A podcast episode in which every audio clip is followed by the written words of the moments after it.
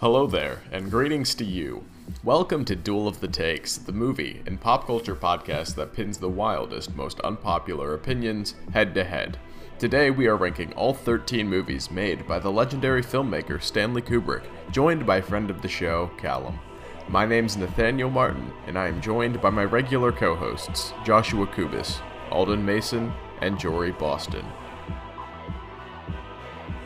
Hello, everyone. Welcome back to Duel of the Takes. Today, we are talking about Stanley Kubrick, probably one of the best known filmmakers of all time. We're going to be ranking all 13 of his movies, 14 if you count Spartacus, in a top 10 format. So before we start, where's the moon landing on your guys' list? The, the moon landing. Uh, three. the moon landing is like my number 10. I, I have to put it at number one for its impact. I mean, after all, it ended the space race. It's my number 10 because uh, Buzz Aldrin, one of its stars, was a huge asshole in First Man. so it just sucked. Like, sure, everybody saw it, but this was the MCU of its day. All right, and we are joined by a special guest, a good friend of mine, Callum. Hello. Yeah, you're the you're the reason this episode even exists, so it made sense to bring you on. Uh, months ago, when the show first started, you told me to to rank my favorite Stanley Kubrick films, and it took me like a half hour. or So um, my list has changed since then. I've gone back to rewatch most of these at least once since then. So it's it's not an easy topic at all. There were like multiple times where I just went back and forth, and even now, I I just kind of wonder, did I make the right choice? yeah. Uh, yeah, right, exactly. Yeah, AI, artificial intelligence made my top five. I was shocked as you guys. See, my number one is uh, Napoleon. All right. Well, without further ado, we're gonna get right into this. Just so everyone knows, uh, we're gonna we're gonna take turns nominating movies. I'm gonna start with uh, Callum, myself, and then Jory. So hopefully, by the time we get to Josh and Alden, they uh, have actually seen some movies. Callum, what is your number ten in this case? So you might have movies below it, like I do, um, but we're gonna just do a top ten for the sake of hopefully everyone having an opinion at some point. Welcome, welcome to the Callum Zone. my my number ten is Eyes Wide Shut. Whoa. uh uh oh. Is Josh gonna veto right off the bat? Two weeks in a row. uh Jory, do you want to go first or I'll go first? I think you should go first, Josh. You've only seen three of these or whatever. but I don't know what to put as number 10. oh, that's a good point.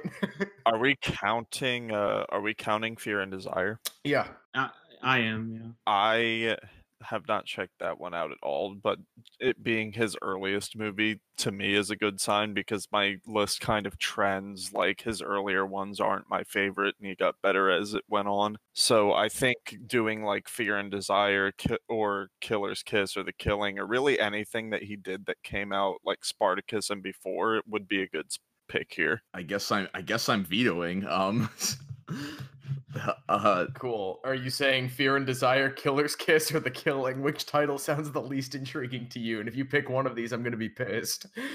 well, uh, I, I, I have to say something about this. Fear and Desire is definitely the weakest of all of those.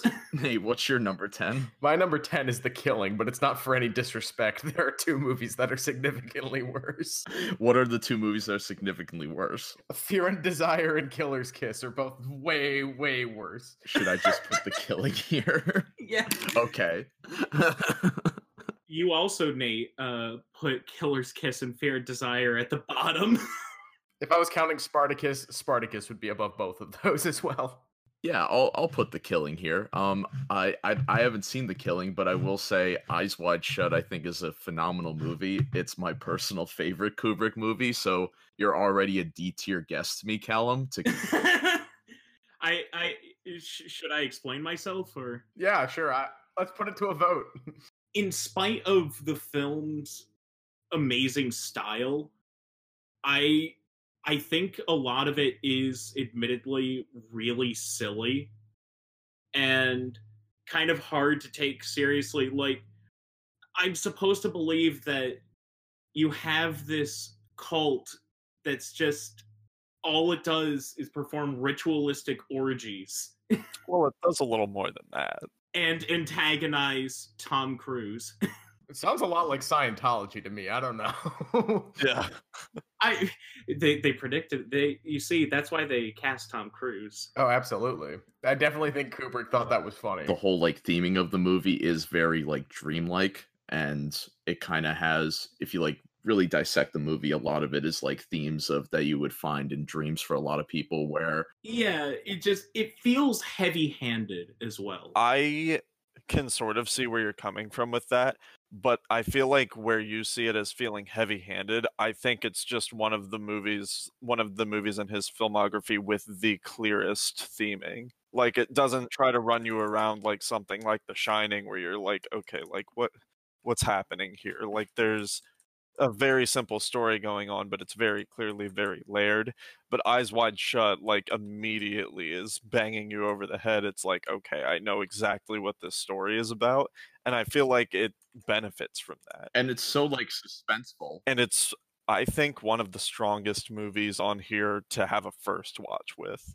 Like I remember, I didn't have the reaction to The Shining that I thought I would upon my first watch, but Eyes Wide Shut just blew my hair back. like I like the killing a lot, and I also like Eyes Wide Shut. But the reason I think I'm going to cast my vote for the killing here is because I feel like a lot of Kubrick movies have like a standout performance, but I feel like the whole cast of Eyes Wide Shut is is really really good. And I agree. This I I have to disagree with that actually. I think the stakes of of the the cult and like the way that it's executed is a little silly, Callum, and I I agree with you there. But I think the implications and the themes of what that cult represents is greater. And with the killing, for me, it it's a great watch, and especially for like a noir of its time, it's really effective. The first time you you see it, you get it, and then upon rewatches, there's more things to find, like some of his other uh, more like recognizable films, I guess you would say. The main thing that I'm disagreeing with here is like the acting and stuff. I I I'm mainly going to pinpoint Tom Cruise, who I think just simply is not good in the film. i completely disagree i'm not i'm not even a tom cruise fan and i think this is one of his best movies Yeah, this is definitely the best acting that I've ever seen Tom Cruise do. It's up there with Magnolia. that scene where he has like he sees the mask on the bed and he starts crying like that's one of his like best scenes Uh, All of you are just leaving out Tropic Thunder like that. All of you are leaving out Top Gun like that.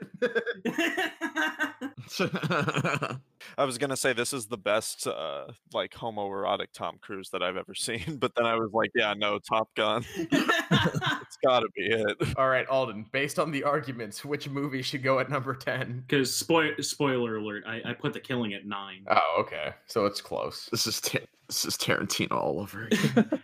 so my whole thing with the killing is its structure makes the film i find it fascinating that you get to see because the whole film is about this heist and you get to see different aspects of the heist happening at these times like it will go back in time to show you uh, an event that was happening concurrently with another one It's also communicated so effectively. Like you know exactly what's happening. Yeah, Sterling Hayden, thank you. When like when his character's in the locker room and you can hear like the announcer and then you hear like the ho- like the one horse has gone down. I think it was like Red Rocket or whatever.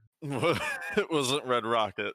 So something along those lines. And that and you just remember that was like when it got shot. His name started with an N, and then he said the N word in the movie. Fuck, what was his name?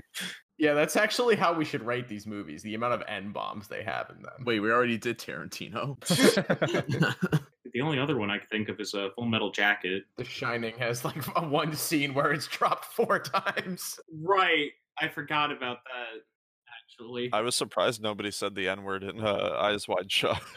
Nah, Kubrick went soft at that point in his career. He was done making exposés. That scene in the killing where like that black guy just wants to hang out with the dude that has to shoot the horse. it's so funny. Well, but he, he when he throws down the horseshoe, that that was his undoing. Got caught in the wheel, and It's like there's there are problems, sir. You're the problem. he just wanted to give him a lucky horseshoe. But it, Yeah, he wanted to relate to him about the war, and he's just like, "Hey, I'm busy committing a crime." and then this movie also just like low key inspiring The Dark Knight Oh shit. with the with the uh, clown mask and like the heist. Like, I feel like Yeah. I feel like that can't have been like too much of a coincidence. Like I know that that whole thing was from like the Batman 60s TV show, but like I was getting shades of like Joker influence from this movie and I was like, "Whoa, what the fuck?" Like when George's wife is like, "Oh, like my whole life's a joke. I can't even get a man." It's like, "Damn." All right, you guys are persuading me to put the killing over Eyes Wide Shut, and I know Josh isn't going to be happy about this. All right, everybody, shut up and let's do this vote. I'm casting my vote for the killing. I'm also casting my vote yeah, I'll the put the killing. killing here. We should have rated uh we should have rated top Kubrick stares. oh my I gosh. think uh Vincent D'Onofrio would take it for me. All right, well, uh, Callum, you just red pilled us all into putting Eyes Wide Shut at number 10. Uh, we're going to go to you, uh, Jory, with what your number nine is, or I guess lowest movie. Wait, I voted for the killing to go at number 10. yeah, so did I. So did I. Oh, okay, okay. Nate, what the fuck? Nate, did you really think it would be that easy? Eyes Wide Shut's moving on. Number 10 is The Killing. Jory, what do you have at number nine or your lowest movie left? Um, my lowest movie, number 10 on my list, is uh Spartacus. Uh I'm perfectly okay with putting one of the other lesser movies on here because I saw nine of his movies. Well, eight of his movies actually. Okay. Um, out of curiosity, did you place Fear and Desire, Killer's Kiss, or Paths of Glory higher than this spot? Um, no. I would rather see Paths of Glory get put on this list before Spartacus, if I'm being honest. Well, Pa- Paths of Glory is farther up for me, so we're we're gonna have to wait a little bit. I'm I feel pretty comfortable nominating Paths of Glory, like as just being on the list at all versus like Killer's Kiss, Fear of Desire. Yeah, and you've seen part of the movie, you just haven't seen the whole thing. I mean, I I think Paths of Glory deserves more than number nine. Just based on multiple people arguing for it online, I put it at uh, a lot higher. Alden, how many of these movies did you see? Three. A little more. I, I did. Yeah, I'm gonna say three, just all the way through. I've seen scenes from a lot of these. So, so Jory's nominating Paths of Glory here at nine. Yes. I I I have to completely veto that. All right, Callum's veto. What do you want at number nine? Well, I mean, I suppose because Eyes Wide Shut isn't ten, let's just put it at nine. I love this. I love this pure chaos. Watchmen Inc. it's it's at number nine for me. It's at number nine for me. Alden, did you see this movie? No, well, most of it. Alden didn't see Eyes Wide Shut. If I'm between Paths of Glory and Eyes Wide Shut here at number nine, I'm gonna have to say Paths of Glory belongs here. I think Paths of Glory is a very strong anti-war film, but I don't think it's I don't think it's even in Kubrick's top three best war films. So I mean, I I I think Paths of Glory. Uh, oh gosh, should I just drop the first? Wait a minute. What do you mean not in the top three war films? I mean, it's it's his third best. Oh, okay. But I, I I actually disagree with that. That's fair. Thing I think it it feels the cheapest out of all of his movies in terms of like production value, and I think the cinematography is incredible. Even more than Fear and Desire. No, no, definitely not more than Fear and Desire. I mean, at this point in his career, everything after it just feels so much bigger in scope. And I get like it's not really. Well, of course, everything after because the the thing about Paths of Glory is that was that was one of the most important films of Kubrick's career. Yeah, Opened up so many doors for him. That's what allowed him to do Spartacus because of, of Kirk Douglas. Uh, Spartacus allowed him to eventually go on and make Lolita, Doctor Strangelove, 2001. Yeah, it was like a stepping stone to his career. But as far as like the film itself, yeah, just because it's the first doesn't make it the best. All right, fine. I'll nominate Spartacus for this place because there's no way you're telling me Paths of Glory isn't. yeah, I don't want Spartacus on this list at all. Is the thing. But Paths of Glory, I want to pay respect and put it up. So are we between voting for Eyes Wide Shut and Paths of Glory? Because if it's gonna be this messy, I'll just use a veto. Nate uses his early veto again.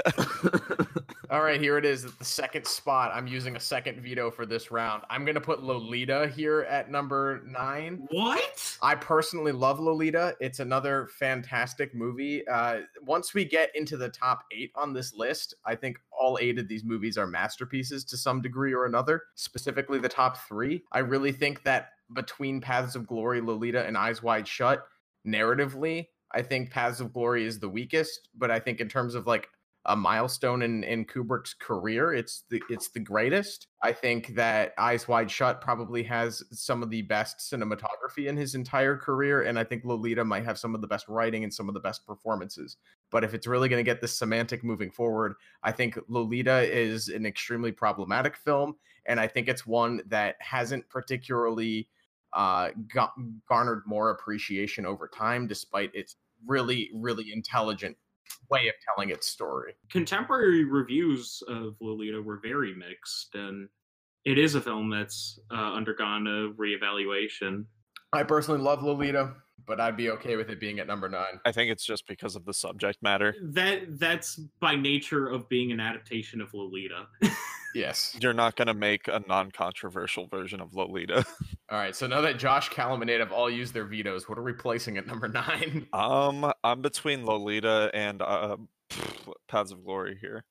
I kind of want to say Lolita now that Nate put it up. Yeah, Nate had a good argument for it. Yeah, I'm gonna say Lolita here. You happy, Callum? I sacrificed Lolita for Paths of Glory. you know? Even though Lolita is higher on my list, you made a compelling argument. I yeah, I would rather watch Lolita than Paths of Glory again. But if this is how it's gonna be, I don't I don't want to get crucified for eyes. Nate would rather be a pedophile than die for his country. Nate, Nate, you're talking about getting crucified. There- There's a reason why this is so chaotic. It, I, I'm going to be the one who's crucified at the end of this. I'm going to be like, Sp- like at the end of Spartacus. I'm going to be Spartacus. Well, Callum, you named Josh and I's favorite Kubrick movie as your like first pick. We were both like, "Yo, There's something else.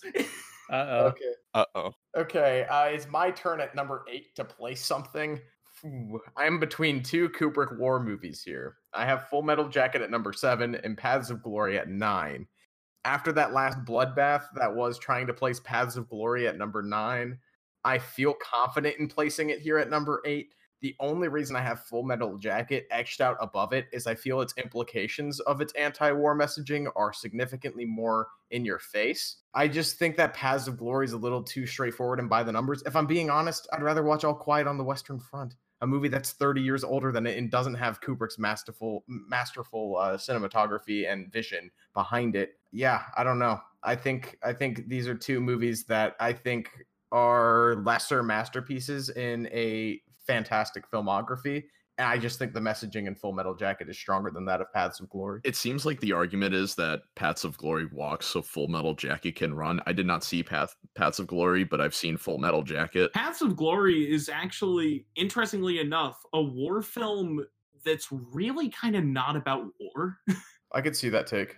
because I mean, so much of it is about that trial and and kind of how they use people to make statements. Full Metal Jacket is an interesting case because that's a film that I could consider one of Kubrick's strongest if it weren't for the second half. Yeah, hundred percent agree. I think the pacing, the pacing of Full Metal Jacket is pretty weak sauce. Um, I'd say right when they got to Nam, that's when the pace It's really went exactly down that. for me. No, that that's it. That's like where the second half But then the second half of the movie just kind of doesn't really support it as well. Like it still makes sense. It still follows through with the same themes. It's just not Right, but it does. At that point, it doesn't do anything unique with it. In the argument of of uh, elevating Paths of Glory over Full Metal Jacket, I think Paths of Glory is one of the like it's it's one of the greatest movies about the First World War or the Great War as it was known back then. Whereas like Nate, but Nate, 1917 came out two years ago. shut what the up. fuck, and then as for Full Metal Jacket, there I can name like four better Vietnam movies. Like no cap. Um I feel like that's partly just because, as far as anti war movies go, Vietnam is a much better era to set it in after it happened because it was as unpopular as it was. But during the Great War, you still had this thing where it's like romanticized, like, oh, yeah, go fight and die for your country. And it was only around this time that people were first like waking up and being like, bro, that shit was fucking nuts. Well, and actually, in that sense, uh, you you've actually in a way made an argument for paths of glory because in that sense pat no well in having it be with the great war that's more bold than Very. There was like an there was an enemy army that was organized and they were over there they're in their trench we need to go get them i'll blow my whistle we'll rush them so in that sense uh paths of glory is actually a more bold film Sort of, but it took place 40 years after its war instead of 10. I mean, it's it's really not. In in terms of anti-war literature, World War One is significantly greater than that of of Vietnam. Vietnam just had more movies made about it because Hollywood was more uh, apt to making anti-war pieces at that point. I, I I don't really know if that's like a, a fair metric or argument here.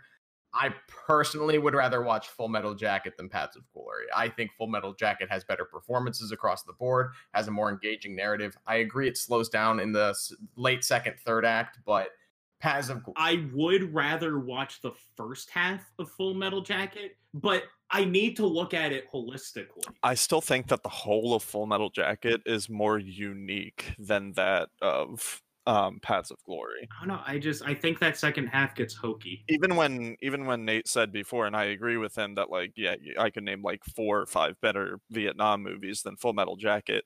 I don't think that any other Vietnam movie really nails the um like basic training sequence that uh Full Metal Jacket does. Despite it only being one half of the movie, it is still as strong as it is, and the second half isn't bad. It's just not as strong. and from like a cul- and then from like a culture significance too because the the soundtrack and everything is like so iconic now too but for being a vietnam film it really doesn't feel like vietnam to that point, the most I could say is like uh, the second half is kind of hokey as far as like the action goes. Like you've got uh, what's his name, Animal Mother, just carrying around the M60 and just like almost leveling a building. It's kind of silly. well when eight when eight ball is shot and there's the slow motion and I mean, I'm not really bothered by slow motion in war films. Platoon is, exists, but it's like by that point it's it's become a cliche and the second half being as by the numbers as well, not really by the numbers, but what it is isn't enough to take away the first half for me.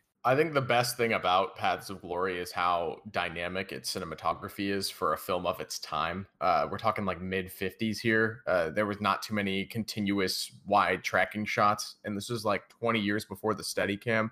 Uh, so I, I think there is some groundbreaking uh, technical achievements in Paths of Glory.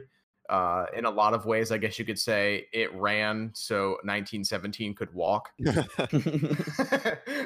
yeah like those those trench scenes are I just feel like at the point in the career that Stanley Kubrick was when he made Full Metal Jacket, it was like it, it was like Derek Jeter coming out of retirement to win another like uh, World Series or whatever. It was like th- this man is already a masterful filmmaker and he's just coming back to make another anti-war piece. And I, I, I just personally would I, I, I get way more enjoyment out of Full Metal Jacket. I think it's a way stronger f- film. I think Paths of Glory definitely has its place on this list, and I don't think eight is insulting at all for it. yeah Where do you have it on your list, Callum? uh six Okay, so not too bad. and actually full metal jacket is seven on my list Full Metal Jacket is seven on mine as well. I can't believe we got through talking about Full Metal Jacket without mentioning R. Lee Ermey. well because like we all know he's terrific he But I mean, like, uh, we're gonna get there with a bunch of movies on this list. It's like, all right, what do I say about like Jack Nicholson and Shelley Duvall? I like that Pixar had the foresight to start casting R. Lee Ermey as all the army men in Toy Story. yeah yeah, Show me your war face. war's over, soldier. remember when R. Lee Ermey was in uh, Apocalypse Now yeah, he was. He was uh he was in a helicopter, right? Was listening to Ride of the Valkyries. so uh let's not be nevada and wait let's vote Yeah, I'm I'm voting that Paths of Glory belongs at number eight.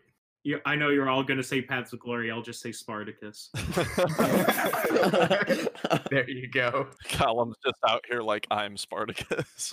uh, where do you stand, Alden? I, I think I've been convinced to put Paths of Glory here. All right. Well, Spartacus lives. I'm never gonna bring it up again now. Good. please, please don't try to play Spartacus at number three. I will never forgive you. No, no, I, I could. Do you really think I could bring myself to do something like that? I don't know. You just put Eyes Wide Shut as number ten. yeah, that was a wild card. So we are like, what the fuck is this guy's list look like? You think? No, you think that's the wild card? I do think that's the wild card. I don't think that that's anywhere near like tenth on his filmography. Callum's really talking like how Joker was talking to Murray right now. I'm getting a bit nervous. really? You put Eyes Wide Shut at number 10 and you're laughing? You think this is funny? when I come out, will you introduce me as King DDD? What's wrong with your real name? All right, Josh. I know You you've only seen you six of these deserve. movies, Can Alden go next? but Alden's only seen three and a half of these movies. and I think you might have been paying more attention. And I think two people have said what their number seven is, and I think that's what you should place as number seven. Josh, what is your number seven? Uh, hmm. Hmm. Alden's going next, right? Alden goes after me. Hey, Alden, I'm gonna text you what my number six is, and just let me know if you agree. um, I th- I feel like our our list right here might be similar. How? You're in uncharted territory. Whoa. We're waiting. Uh, that is not my number six. I feel like that's bold, but it might work. Wait, Josh, did you place th- Josh, did you place The Shining at number 6 because Loki base? yeah, like, all okay, like if you say that, Alden, because I feel like half the panel's gonna agree with you. Okay, okay. So my number, my number seven for this right now is Full Metal Jacket. I agree. Okay. Yeah. Alden and I just did a trade off. that was like that was like an NBA trade. Why not? Full Metal Jacket seven on my list. so- It's six on mine, uh, so I'm not upset. Yeah, I think out of all of these movies, some of them are a little structurally like questionable.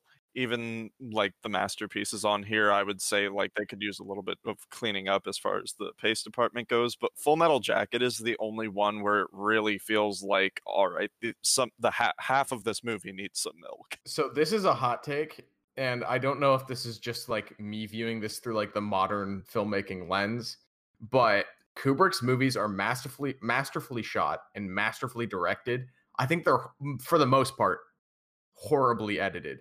I think there is really really sh- yeah, I 100% think so. I I was thinking about that too, Nate, while watching Full Metal Jacket, where like there was literally like audio cuts. I don't know if like you noticed that, where like you can hear like it like cut like like dramatically, and it, it was really bugging me. It's been a good minute since I've seen Full Metal Jacket, so I can't really weigh in on this. I, I think a lot of that comes from the era in which he started making movies. I mean, the dude's career started in the 1950s and spanned four decades into the 90s when his last film came out. So I, I think uh, a lot of that just comes with like the editing techniques changing over that amount of time. Personally, I feel like, especially some of his later movies, just feel um, a little archaic in their editing style and sometimes the abundance of dissolves feels like I'm watching like uh like a like a soap opera, like a television soap opera.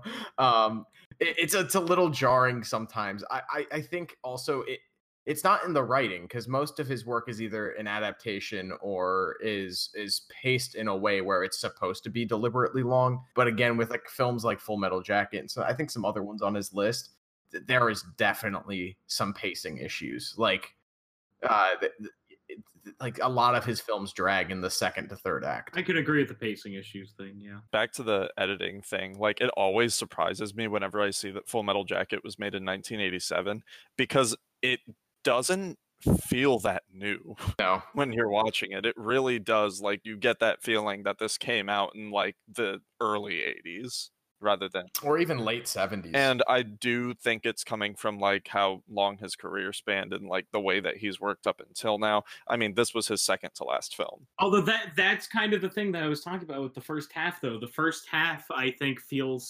surprisingly modern. Hmm. I don't know about that one either. I feel like it definitely isn't, especially in the shot composition, because in the first half of the movie, everything's like wider than it would be shot in a modern movie. Like in a modern, uh, like war training drama, it would be a bunch of close-ups and like all these like soppy moments. But he does such a good job of securing everything in these wide shots, and I, I personally love that about Kubrick. In that, how it doesn't feel like it was made in the 80s and more has that timeless aura to it that the second half doesn't seem to have. Of all the things you you associate uh, these training sequences as being shot in a very gritty way. Um, I could think about oh what what is the film that I'm trying to think of uh, in particular? It was uh, Dirt Dirty Dozen. You can think about how gritty it is. I think it's fascinating with Full Metal Jacket's first half to have boot camp be shot so well beautifully. Yeah, I thought you were gonna say Major Payne, and I was like, wow, I'm really glad he didn't say that. I would have been like, wow, based. I love military prep academies. Cadet Kelly. Um, wherever the fucking school that they send Francis from Malcolm in the Middle with Spangler. First few seasons of Malcolm in the Middle are Kino, but that's a, that's a list for another episode. Ranking every episode of Malcolm in the Middle. Dude, I've seen that show enough times through. I could probably do that. Are we are are we including the uh, Breaking Bad episodes as well? yeah, we're including the special edition, like ending to Breaking Bad, where he wakes up in bed and it was all a dream. It rips off Dallas. All right, cool. So Full Metal Jacket at number seven. Alden, what is your trade deal number six? Okay. Uh so it's The Shining. What? Okay. I I don't fully agree with it, but I feel like it wouldn't be hard for all of us to place it here. I think that it should go a little bit higher. I'm not sure what I would nominate in its place, though. That's what I mean. I feel like this is yeah, I feel like this is just a fine place for it. For me, I have two movies that we haven't talked about lower than The Shining yet. my my list is too messy to put anything here. I have one movie that we have already mentioned below number no, uh, The Shining, which I have at number five. I'm gonna ab- abstain on this vote. Uh, I'm gonna Epstein on this vote as well.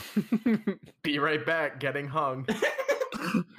All right, well, uh, doesn't seem like anybody can do anything about this, and it doesn't really seem like we want to. and that's why I accepted the trade deal. Mhm. I think like well like I think The Shining's like a really really good movie and I had a lot of fun watching it with Jory and Nate and I just think Kubrick has so many like iconic movies and we were talking about that while watching the movie as like in the 80s horror bracket where like because Kubrick made it it's such a top tier horror movie and it deserved to win our bracket like it deserved to like be known as one of the greatest like horror movies of all time but when you compare it to Kubrick's other work I'm just not sure if it makes the top five, even though for a lot of people, I'm sure it does. I also think that this is absolutely one of the most overanalyzed films of all time. Yes. There's so much people go so fucking hard with The Shining, and I'm always like, is well, don't you know The Shining is proof that Kubrick directed the fake moon landing? Harkening back to our conspiracy theory tier list, I feel like a lot of people who watch The Shining just need to lay off the weed. I, I- I personally think The Shining is is uh, one of Stanley Kubrick's masterpieces. I think it's one of the greatest horror movies ever made. But I also agree, in comparison to some of his other films, it it, really leaves a lot to be desired, especially in the thematic department, where he just leaves a lot up to interpretation and actually takes away from some of the themes of the narrative. Like, in all honesty, the story in the book written by Stephen King focuses on alcoholism much stronger than whatever the fuck Kubrick's going for here in The Shining. And we talked about this in the I too like phantom bartenders. You know, it's really interesting because while I was uh re- while I was watching a few of these movies for the first time this morning, I remember thinking because I watched Eyes Wide Shut first, I was like, "Damn, I really don't give enough credit to Stanley Kubrick for how he ends his movies enough." But all of these endings are fantastic. Even uh looking back on it now, I'm like, it's really interesting that he managed to do this Stephen King work because Stephen King is notorious for having terrible endings to all of his stories. I am really glad you brought up Kubrick endings because that that is something I think about a lot. Yeah, the ending of The Killing is fucking hilarious. I didn't expect that shit. Eh, th- thanks for letting me down, Lolita. Like Lolita has the worst ending of any Kubrick film. It's not even close. It's a good thing I didn't watch it. No, it's a great film, but then it just uh ca- care if I spoil the ending? Yeah, go ahead and spoil the ending to Lolita. I don't think anyone listening to this gives a shit. So it, it goes back to the, like the scene from the beginning, and then it has epilogue, and then it's like uh hum Humbert died of like something thrombosis in prison.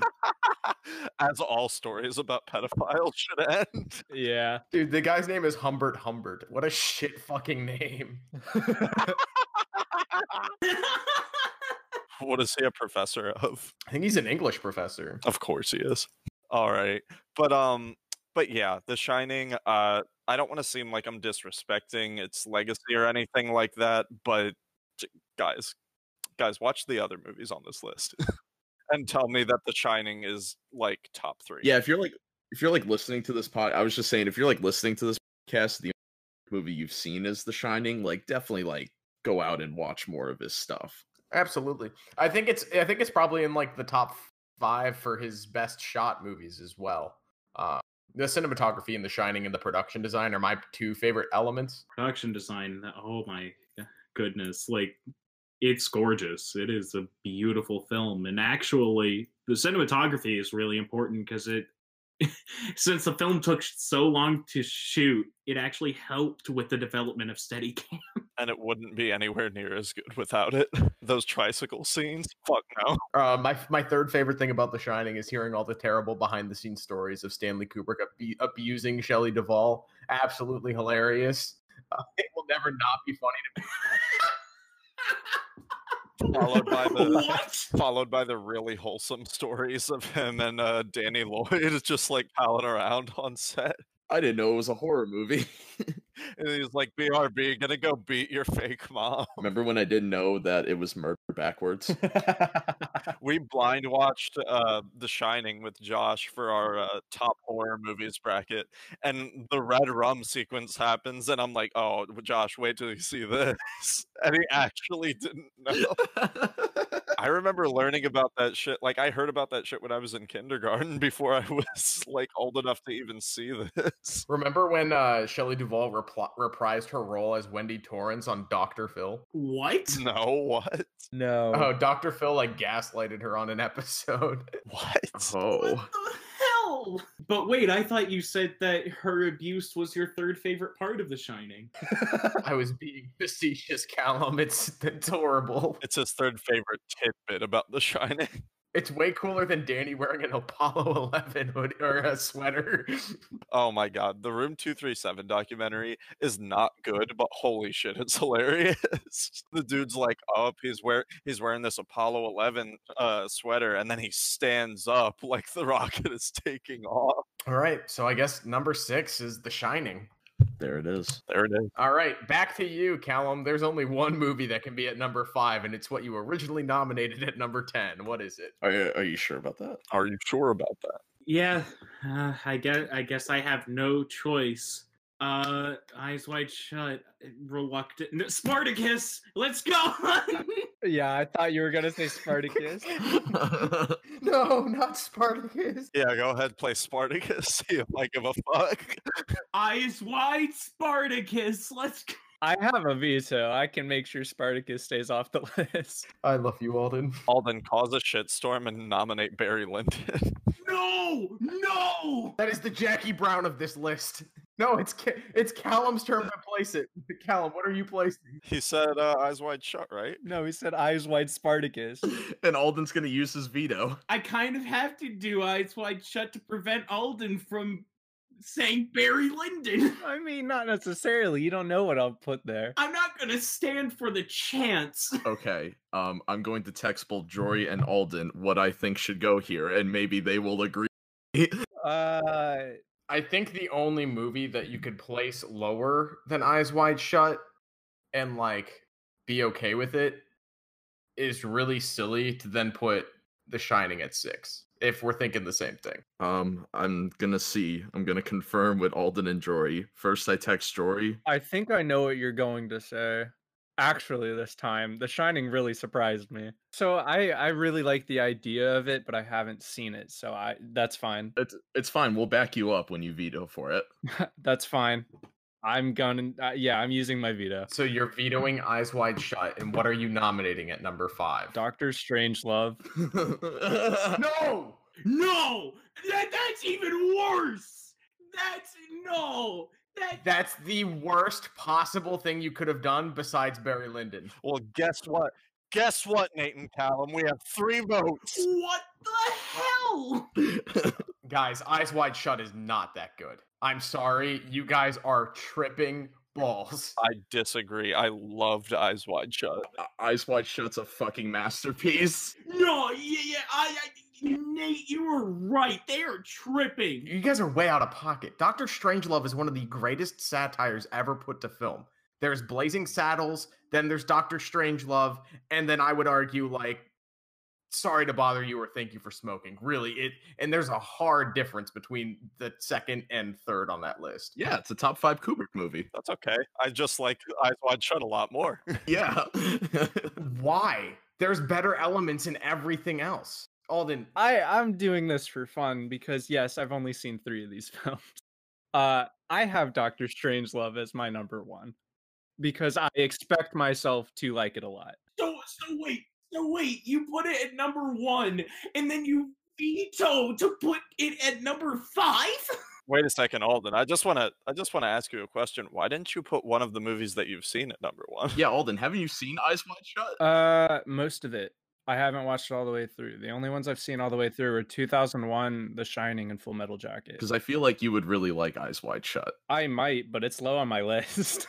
Jory, Josh, I want to hear an actual argument for why Eyes Wide Shut should beat out uh, uh, Doctor Strangelove. Yeah. I mean, Doctor Strangelove is very good. It's a good satire. It's funny. I, I just like Eyes Wide Shut a lot more. I think the theming is a lot stronger. Gone back to rewatch Eyes Wide Shut multiple times. I've seen Doctor Strangelove uh twice. Um, I think it's really good. I I think you're right. It is like one of the greatest satires, but I guess it's just on my personal taste where I rather dive into a movie like Eyes Wide Shut and really dissect that movie more than Doctor Strangelove. And that's what I love about Stanley Kubrick in general is the the rewatchability of his movies, the way you can dissect his movies. And I think Eyes Wide Shut is like the definition of that to me. Yeah, I think it blends a lot of what's great about like late Kubrick and early Kubrick together and kind of like the perfect package for me because it's just as like straightforward as some of his old like serials that he was doing like The Killing or something like that. But then it's also got the esoteric layers of something of 2001 or The Shining and I just really appreciate that a lot about it. It's a good case. It's a good case. Are you saying it- the the layering of 2001? I'm sorry. Do you not think 2001 is a layered movie?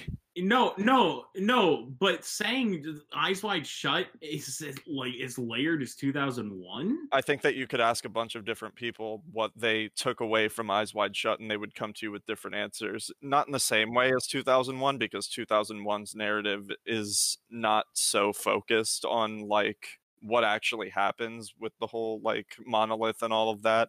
And the ending is what it is, and the visuals up until that point. It's more artsy. 2001 I think is more jarring, but also at the end like I got the ending. Eyes Wide Shut, I'm still thinking about that. I, I did not get the ending to 2001 when I saw it. I un- I understood it. You got the whole thing with like the human zoo shit. Yeah, it's like the next like evolution in man, right? Coming to Earth. no.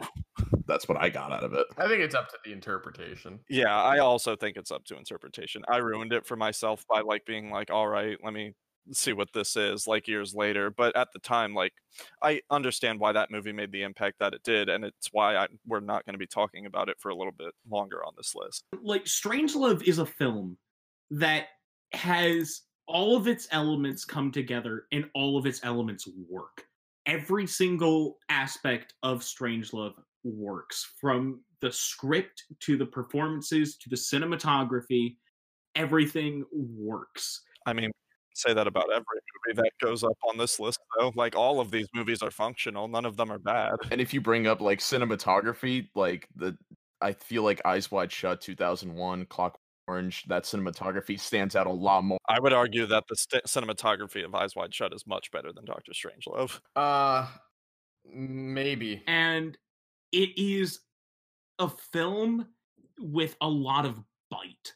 It is incredibly cutting, and not to mention phenomenal performances all around. I know I know people like to highlight um, Peter Sellers, and rightfully so, but also we need to talk about George C. Scott. Yeah, George C. Scott's incredible in this fucking movie. It's in my top three favorite George C. Scott performances. I think he's one of the greatest actors of all time. And I mean that's the thing. He's known for serious roles. Yeah, he goes full Leslie Nielsen in this movie. I mean, Strangelove's second monologue is hysterical. Like his whole thing about like putting all the humans underground and I think what this comes down to is like like what do you get in Eyes Wide Shut that you can't get in any other Kubrick film? Because I agree, it does have like Jory, your argument and what you were saying is is the most compelling argument I think you can make. Is it blends elements of old Kubrick and late Kubrick together, and I 100% agree. I think it's I think Eyes Wide Shut is underrated in most uh most scenarios. I think it's very underappreciated for a lot of things, but I, I think to etch out, uh, in, in my opinion, one of the best Kubrick masterpieces in Doctor Strangelove is just a little weird because Doctor Strangelove is the only comedy he has ever done, and I think it's it's it, it, what Callum is saying about it having a really strong bite and it having this cool dry sense of humor is is really really great. But I also think it's like the themes and what it's implying. It, it's a satire because it has a message as well. well, that's what I mean with its bite is It's anti uh, uh, mi- military industrial complex themes are See, I feel like other projects have um, gone farther with that bite and updated it more for our era. I feel like it was really biting at the time and for a long time after that. But I think that the heavy, heavy focus on nuclear weapons, at least right now, isn't as biting as it was during the Cold War. originally it was going to be a serious film. And it became a comedy because of just how absurd these kinds of situations are. The whole concept of mutually assured destruction is quite frankly stupid. This being the only uh, comedy kubrick ever directed i think this like strangelove is actually more a testament to Kubrick's talent as a director than Eyes Wide Shut is. Because the fact that Kubrick came in, made only one comedy, and it wound up being one of the greatest comedies ever made, that's remarkable. I mean, he kind of did that with every genre movie that he did. Yeah, he did that with The Shining. We were just talking about that. Eyes Wide Shut might be a similar genre to what he's done, but when it comes to suspense and edge of your seat, like you you couldn't you couldn't take it seriously. I don't know. That was a weird take to me because I literally like was like, what the fuck is gonna happen? Like I needed to Yeah, I think that the turn that it takes when they introduce the cult is well done. I think that it plays into the theming because up until that point, it's a movie about Tom Cruise like pissed off going on a drive because he believes that his wife might cheat on him because she has like fantasies about other men. we talk about Kubrick's like pacing. I love how the first act of that pace where like he the wife has those dream fantasies and then like you see him like kind of like moping around and like he finds the piano player and then he gets to the costume like the build up to like to get to the destination like i love the journey as much as the destination Not even just the uh, the first act, but I think that the entire film is one of his most well paced. because even after the entire thing with the mask and the and the um the orgies like you still want to know okay what happens next like he gets the note or whatever he tries to go back i'm still like yo I really like the the almost mirror image structure of the narrative as well, where after he goes to the orgy, he sees everybody that he met um in the first half of the movie, but in reverse order to like get back where it came from. And then when he does like admit to Nicole Kidman what he's been up to this entire time, you have that great scene where they take their daughter like Christmas shopping and there's just this like you feel it between them. You feel like all of this animosity and this uh, like the like oh my god like what is our relationship even becoming between them I mean, if you, if you're going to talk about if you're going to talk about endings, i mean i like the montage with the nukes but i kind of think that it just you can say that is the greatest ending of all time. I don't think it is, but you can make an argument. I don't. For Doctor Strangelove? Uh, or I think like tonal implication wise. i think presentation wise it's really stellar but it kind of just like ends on a joke that really is part of a character that only comes out for like half of the movie Yeah, and by the time we get to that ending, it's like we, we get the joke. like I was talking to Josh about it, like the ending of Eyes Wide Shut, like them fin- them like reconciling, but like this bitter reconciliation, eh, followed by Nicole Kidman saying like I think we need to do something, and he's like, I mean, you're acting like all the ending of Strangelove is is a joke. and she says fuck, and that's just it's so it fits into the theme theme of the entire movie. And Strangelove and Strangelove's ending doesn't. No, the button of Strangelove is Doctor Strangelove is a Nazi. You want to vote? Yeah, I do. My closing argument here is that I think it's already an upset and a hot take to put Eyes Wide Shut over The Shining. I don't really know how many more of these masterpieces it needs to take over. I agree. It is a fantastic movie. It is one of Kubrick's most underrated, but I don't know if I agree with this uh this Eyes Wide Shut agenda. I'm casting my vote for Eyes Wide Shut here at number 5. Why Strangelove of all things at five? That's what Josh wanted here. welcome to Duel of the Takes. Because the other thing I suggested was Barry Lyndon, and that was also a shitstorm. I mean, there's nothing that we could have really, there's nothing that we could really have suggested that you would have been like, oh, okay, that's fine with. I also cast my vote for number five, Eyes Wide Shut. All right, Eyes Wide Shut, number five. And then Josh and I vote for uh, Doctor Strangelove. Yeah, we made the better argument, but it's fine. Callum placed uh, that, and, fi- and then yeah, so J- Jory Yeah, it's two to three. placed. Yeah, yeah, yeah. So number four is going to be Doctor Strangelove. After all that, Yeah, because like I feel like out of everything that's on, wait a second, are we at number five and number four already? so you're not gonna push the greatest satire of all time into the top three. Nobody's gonna try that after. I I I'm willing to too because it's, it's in my top three. Yeah, I I like my top three, and I haven't even seen one of them. Although you haven't even seen like half of these movies. Yeah, that's why my top three matters. yeah, but Doctor Strangelove is in your top three. You haven't seen it. I did just say that. I know. Let me just catch us up to where we're at. We can all take a breath real quick, not get ahead of ourselves. Number 10 is The Killing. Number 9, Lolita. Number 8, Paths of Glory. Number 7, Full Metal Jacket. Number 6, The Shining. 5, Eyes Wide Shut. 4. It sounds like uh, Josh and Jory want to put Doctor Strangelove here.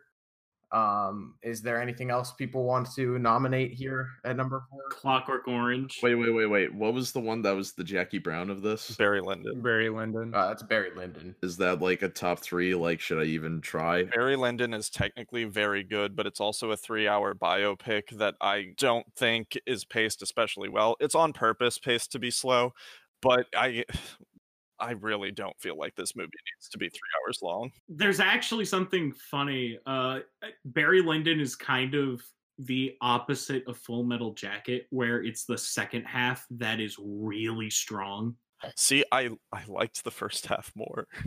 I like the first half of Barry Lyndon more just because like it's slower, definitely, but I'm more willing to like be with it in that first half because everything that he's doing is so varied. Whereas the second half of Barry Lyndon almost feels like a sequel movie where he settles down and is a piece of shit. I love the second half because I do really like the duel sequence at the uh like close to the end of that movie is Well, the reason I love that second half so much is because it delves so much into his humanity. Like how he's a scoundrel, he hasn't earned a thing.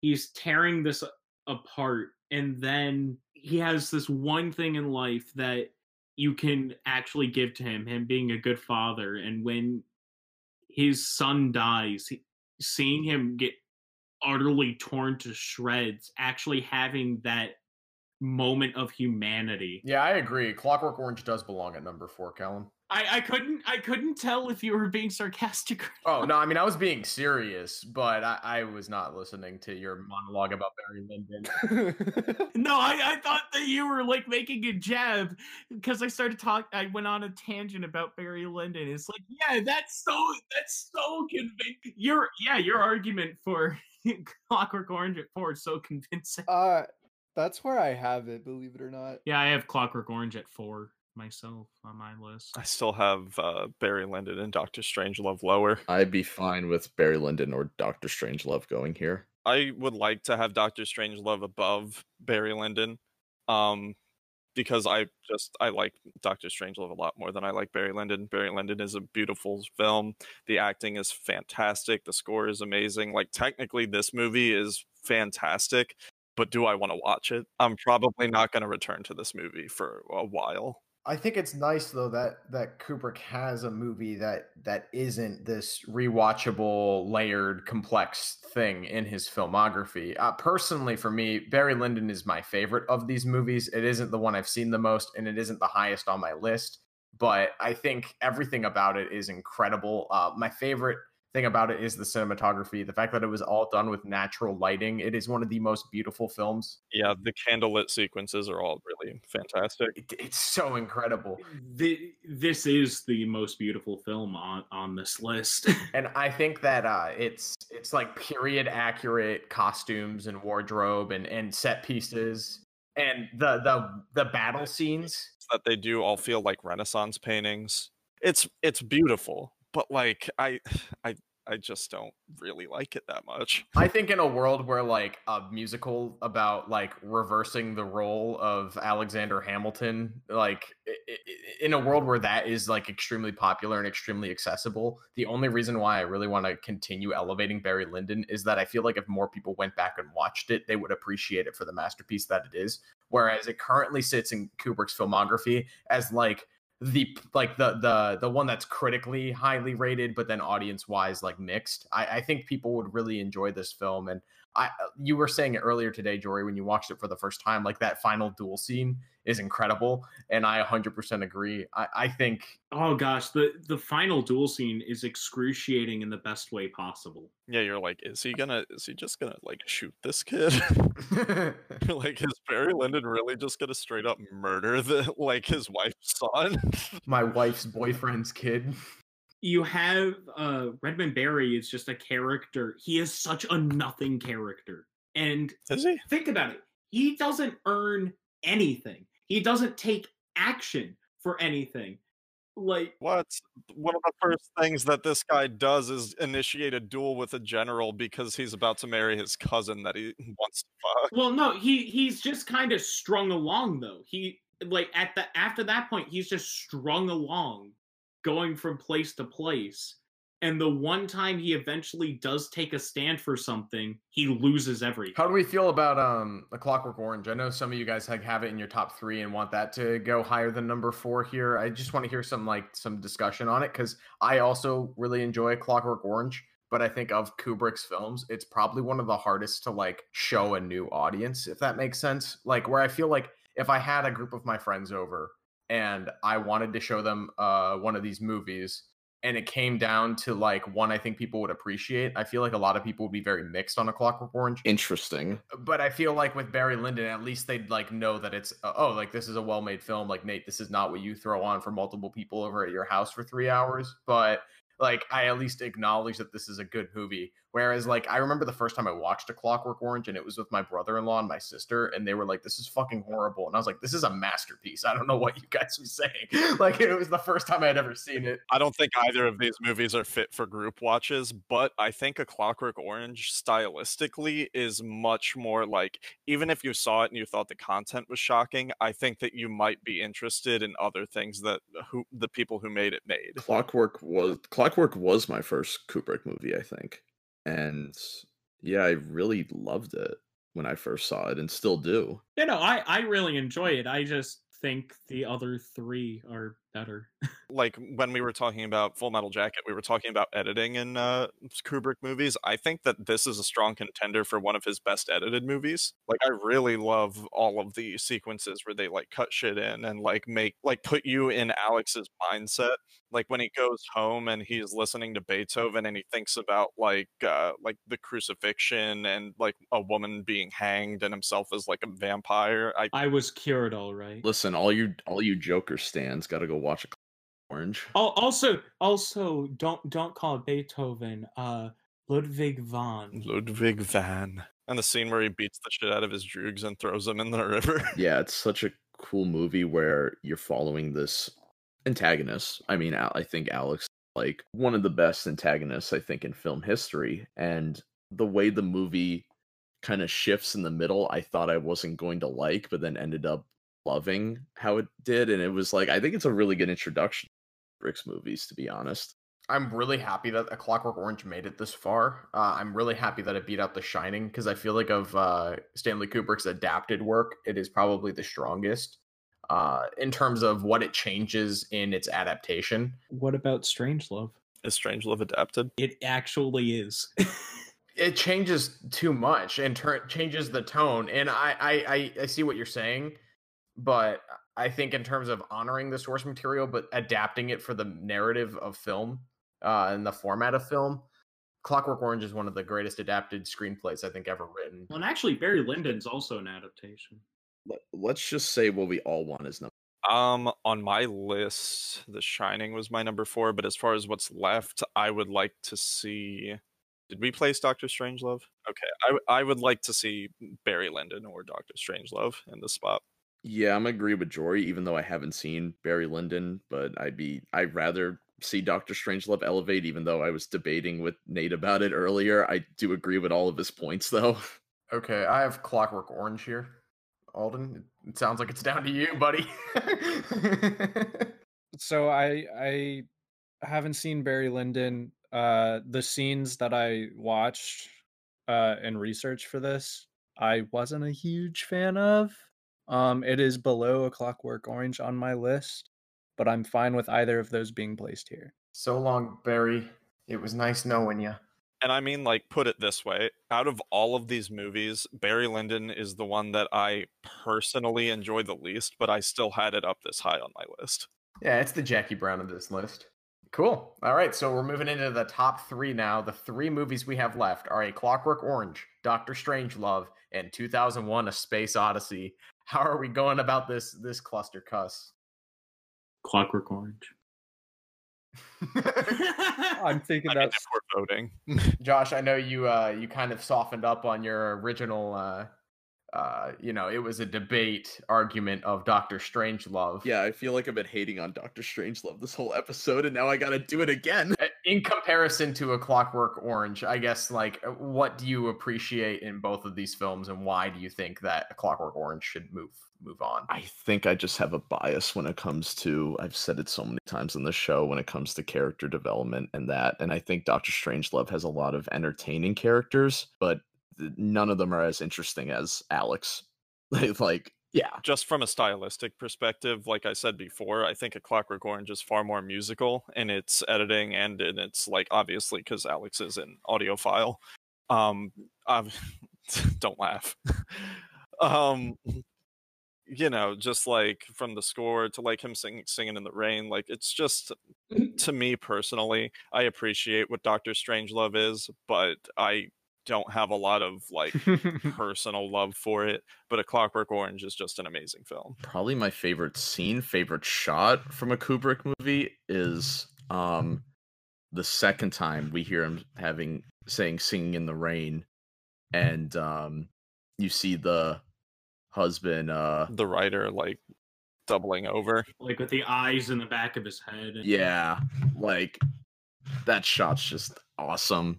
Like that's just one of my favorite scenes in from a Kubrick movie in general.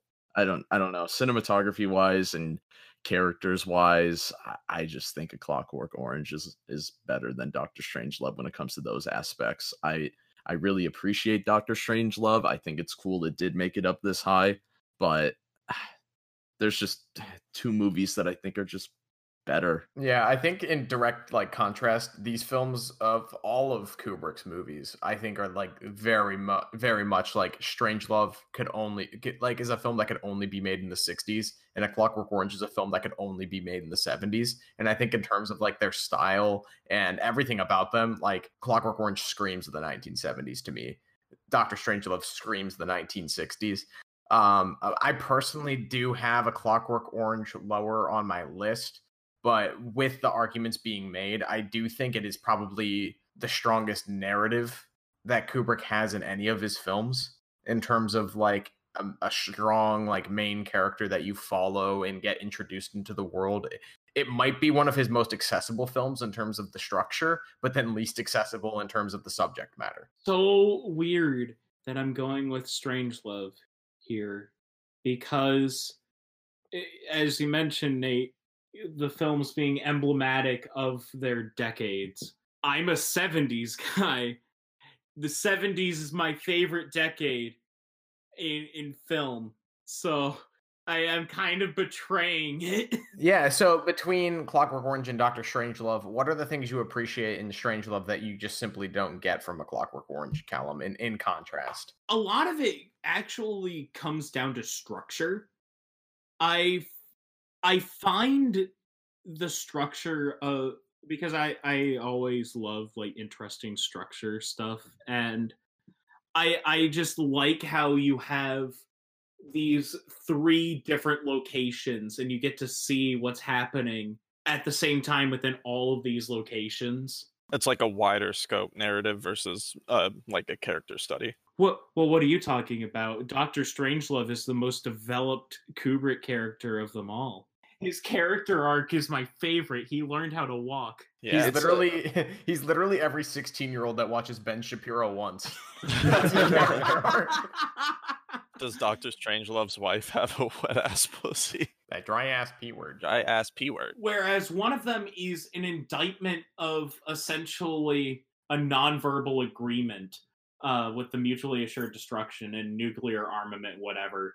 The other one uh, is an indictment of a system. Clockwork Orange, if it's an indictment of anything, I think it's an indictment of uh, like brainwashing and trying to condition people into be something that they're not, which is interesting because I don't think that we're meant to.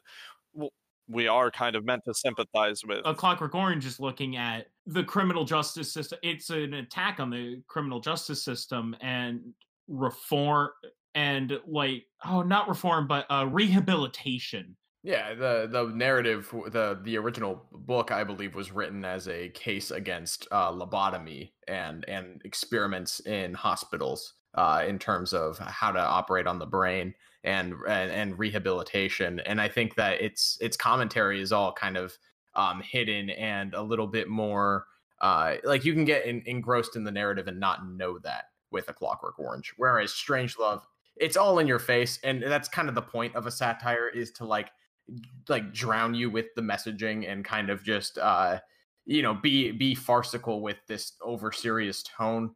I, I think we're getting at the point where it either needs to come down to a vote or a unanimous agreement. I think both of these films uh, uh they're in the right spot on this list. I think that both clockwork orange and dr strangelove often get placed too low in kubrick rankings so i'm happy to see them both in the top three um, I have Doctor Strangelove as my number three, so I'm fine with it being there. Personally, I do have a Clockwork Orange one spot lower.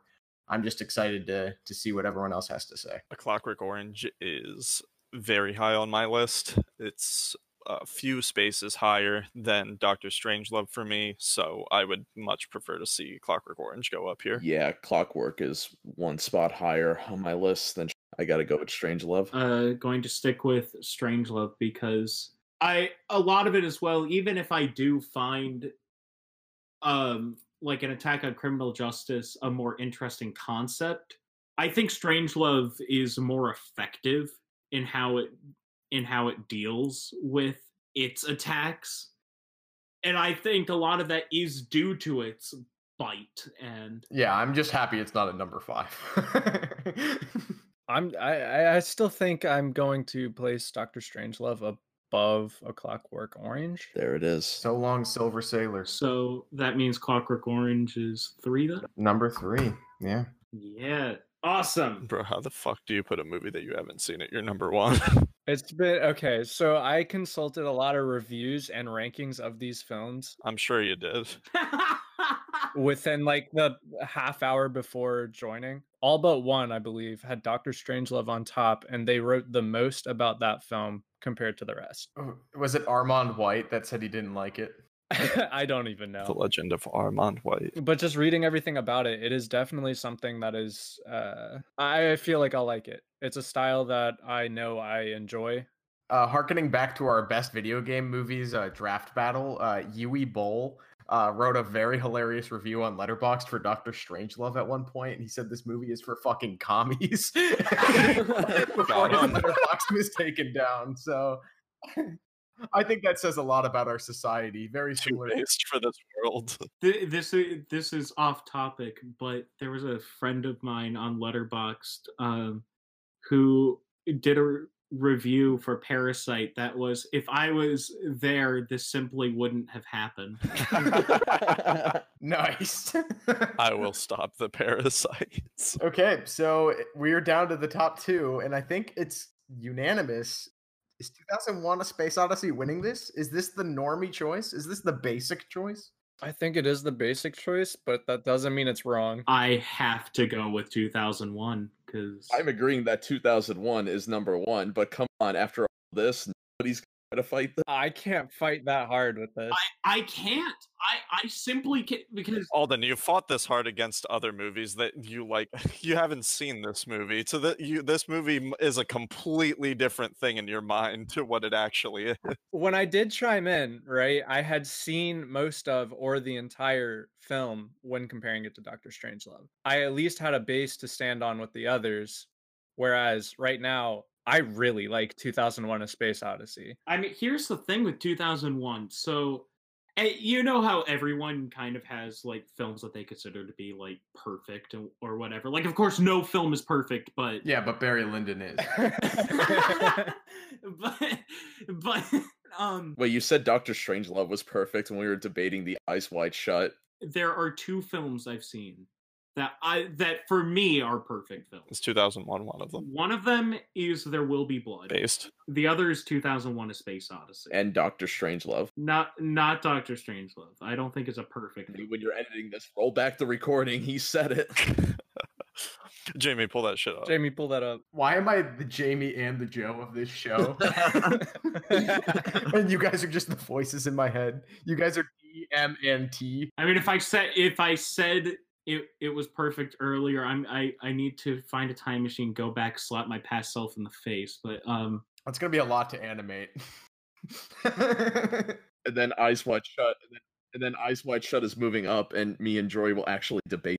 but 2001 is an incredibly special film to me as well. It is whereas Strangelove is a film that every single time I watch it, it's just as good as the first time I watched it. 2001 is a film that gets better for me every single time I watch it. And this is probably going to sound weird and all of you are going to make fun of me, but by the end of the film, no joke, I'm actually in tears. Wow. I mean, I won't make fun of you, but I'll judge you. I really uh, appreciate about 2001 A Space Odyssey is just how well it has aged. I mean, I really don't think any film from 1968 has aged this well, let alone something that's as like sci-fi and special effects oriented. Uh, it, it's actually it, it's mind-boggling how well this film has has uh, aged over time. yeah, for a space opera that was made before we had pictures of Earth from space, like this shit is wild. Well, by the well, by the ending of Eyes Wide Shut, I was pretty horny. See, I'm not going to make fun of you, but I will judge you. See, I, I think it's just Nicole Kidman existing in the movie though that does it for me. yeah, seriously, we didn't bring it up earlier. This is the hottest Nicole Kidman will ever be. And Stanley Kubrick was based as fuck for being like, Nicole, you're not getting costumes this movie. Nicole shows up on set like, all right, what am I wearing today? he just looks at her. He's like the opposite of the Shelley Duvall outfit. He puts the fucking uh like baby I've been bad on like a record player in the thing. All right. So it sounds like we have a list. um, does any That's right. Number one Spartan. No. no. We are not Spartacus. what was everyone's first experience watching 2001? I think that's like an interesting gateway conversation because I think Josh, you watched it for our sci-fi video at the very start. That that feels like years ago, but it was the beginning of It was like seven months ago. the yeah that might have been the first movie i watched like in quarantine and um it was nice because i got to watch it like in the home theater and so uh having that hearing the music and like with the surround sound and that is going to be a much better experience than just on a regular tv yeah i mean i was blown away by it. It was exactly what i thought it was what i thought i would um see it as and i just see it as a phenomenal movie. I like the parallels to like the odyssey like i think like the uh the ai is kind of like the cyclops with the one eye and you're going through this journey and yeah it's cool I I did actually uh, get the opportunity. Remember, um, Nate, you may have heard about this the the traveling uh, reel. Uh, I actually did get an opportunity uh, to see that. Was it was it 70 millimeter? Yeah, Dude, that sounds lit. and it it was incredible. I see why you cry when you watch this movie now, dude. I would too after seeing it in glorious 70 millimeter. because the the film's just gotten better for me. It just that ending in particular. That I, I'm not joking when I say this. That to me is my favorite ending in any piece of media. Period. Film or otherwise, it is to me the greatest ending of all time. I watched this movie for the first time with my grandparents when I was like 13 or 14. We had just gotten like there was a triple feature of like Kubrick movies that came out on Blu-ray and we got it from my grandfather. And uh, he was like, "Have you ever seen 2001?" And I was like, "No." Because the other two movies were Full Metal Jacket and uh, Clockwork Orange, so he wasn't going to watch those with me. and he was like, "All right, um, if you can tell me what the ending of this movie means, I'll give you a hundred dollars." And I was like, "Okay, easy." And then we watched the movie, and I was like, "Bro, the fuck, Have any of you guys seen the sequel, 2010, the year we made contact? fuck no." No. So I think it's time for all of us to read our personal lists. Well, it, th- this is before I say this. Um, to anyone watching, this is going to be the last you'll ever hear of me. This is a certified hot take. I'm going to be raked o- over over the coals. Uh, I'm going to be crucified like Spartacus. Welcome to the Callum Zone. It was a mistake to Callum here. Number thirteen, Fear and Desire. Number twelve, Killer's Kiss. Number eleven, The Shining. bruh Damn, Mm. bold. N- number ten, Eyes Wide Shut. bruh Number nine, The Killing. Number eight, Spartacus. Number seven, Full Metal Jacket. Number six, Paths of Glory. Number five, Lolita. Number four, A Clockwork Orange. Number three, Barry Lyndon. Number two, Doctor Strangelove or How I Learned to Stop Worrying and Love the Bomb. Shut the fuck up.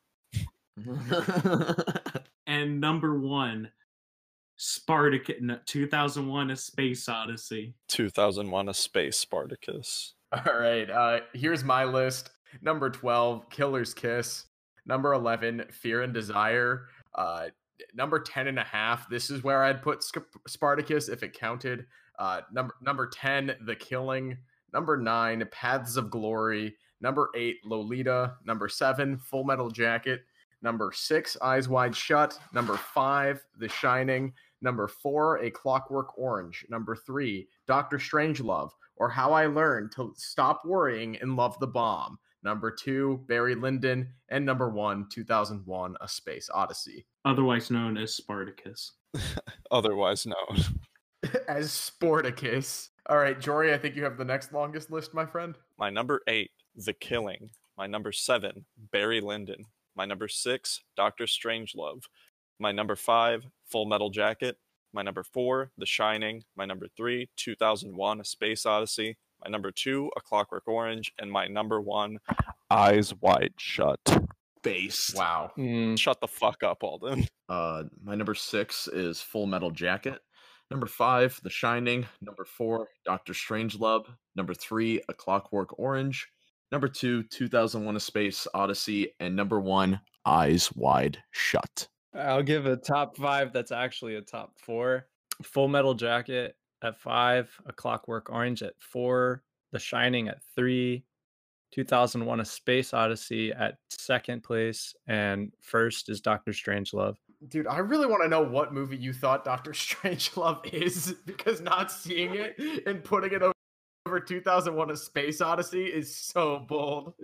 A satirical comedy about nuclear warfare just kind of resonates. Yeah, you probably should have watched it then. I'm going to, but I didn't prepare very much for this. Clearly. Hey, hey, you prepared for 30 minutes before this. That's something. I actually had notes for things this time. Here it is, the certified hood classic, Duel of the Takes, top 10 Stanley Kubrick films. Number 10, The Killing. Number 9, Lolita. Number 8, Paths of Glory. Number 7, Full Metal Jacket. Number 6, The Shining. Number 5, Eyes Wide Shut. Number 4, Barry Lyndon.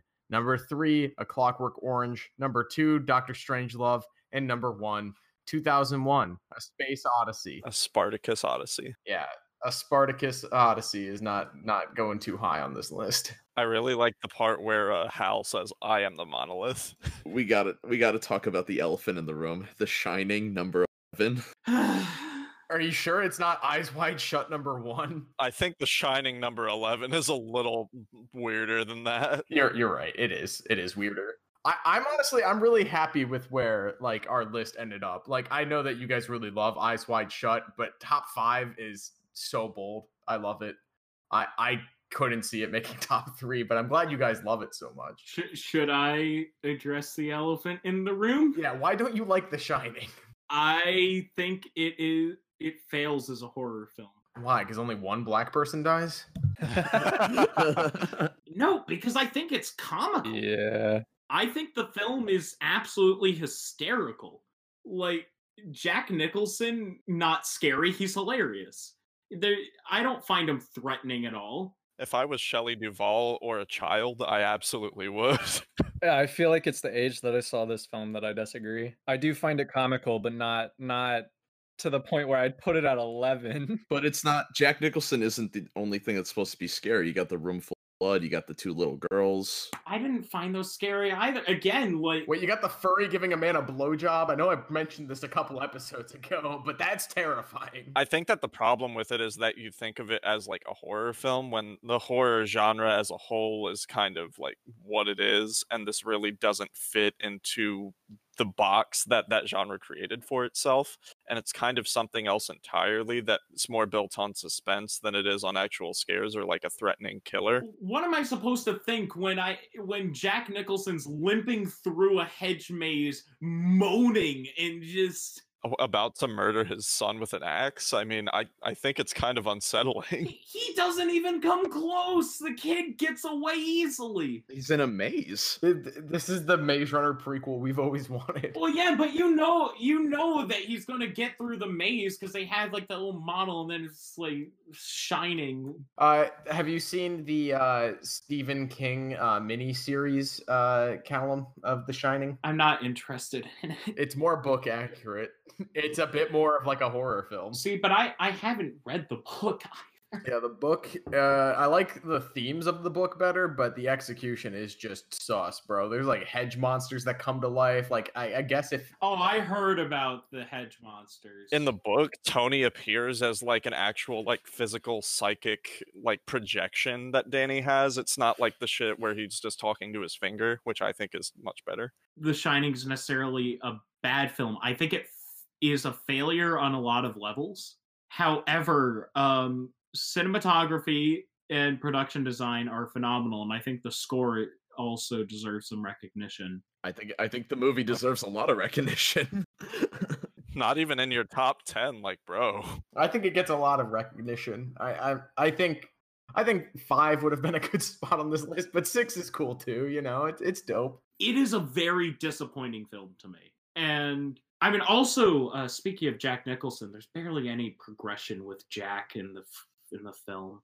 I think that one of the most famous scenes in the movie is about Jack's progression towards murdering his family with an axe versus like being like, oh, like I used to drink a lot of alcohol and I accidentally broke my kid's like shoulder the one time.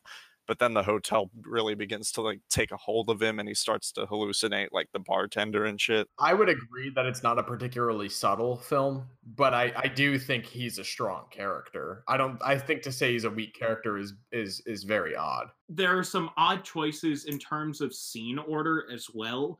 Like having the scene where he tells uh, Wendy to leave him the fuck alone uh, before the scene where he breaks down crying is it is like a really bizarre choice.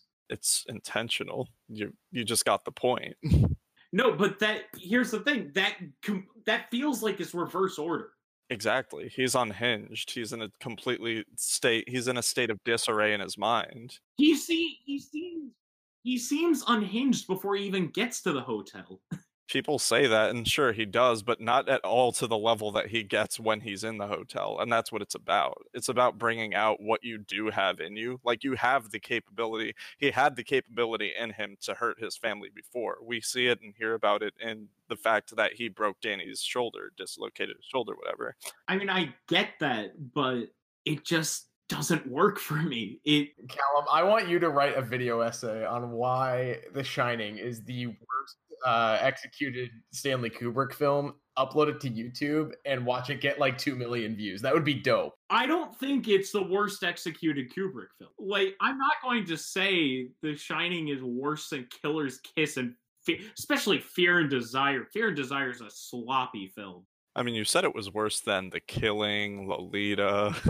Okay, in terms of widely known Stanley Kubrick films, this would be the worst executed for you. Um, I think Eyes Wide Shut is more is the weakest executed. I just didn't care about anything that was going on in that film. Yeah, I agree, and that's why I didn't watch it all the way through. Shut up, Alden. You can't talk this episode. Uh huh. Watch watch some movies before you start talking about them. Uh, I'm not gonna finish that one. I don't care about it. I'll, I'll use the the ritual scene where they're all in the circle as an example. I just I see that scene.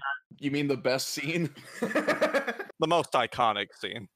Like I see that scene, I'm like, wow, this is beautifully filmed. I don't care what's happening. Thank you everyone for watching today's episode of Duel of the Takes. Uh, Callum, is there anything we can plug for you, my dude? Do you have like a active Letterboxd or anything? Uh, I I have a Twitter. Dope. Yeah, I'll plug your t- Twitter. It's great. I'm assuming you want your avatar to be King DDD. Yes, of course. Uh, of course, the the thinking pose that's on Discord. The thinking pose DDD. You got it. Hmm. Hey Kirby, I just saw that Shining, and it's a pretty shitty movie. Thank you for listening to this week's episode of Duel of the Takes. If you haven't already, check out the Duel of the Takes YouTube channel where we have highlights of every episode, bonus lists, as well as comedy sketches and more. Also, give us a follow on Instagram. We do interactive stories, daily movie and pop culture memes. Also, when we record, if we ever need a tiebreaker, we will go live on Instagram to you, our audience, to get an answer. Also, if you want to be a part of the discussion, check out our Discord channel for movie debates, hot takes, gaming moments, etc. Next week, we will be making a top 10 music biopic list. And as always, good afternoon, good evening, and good night.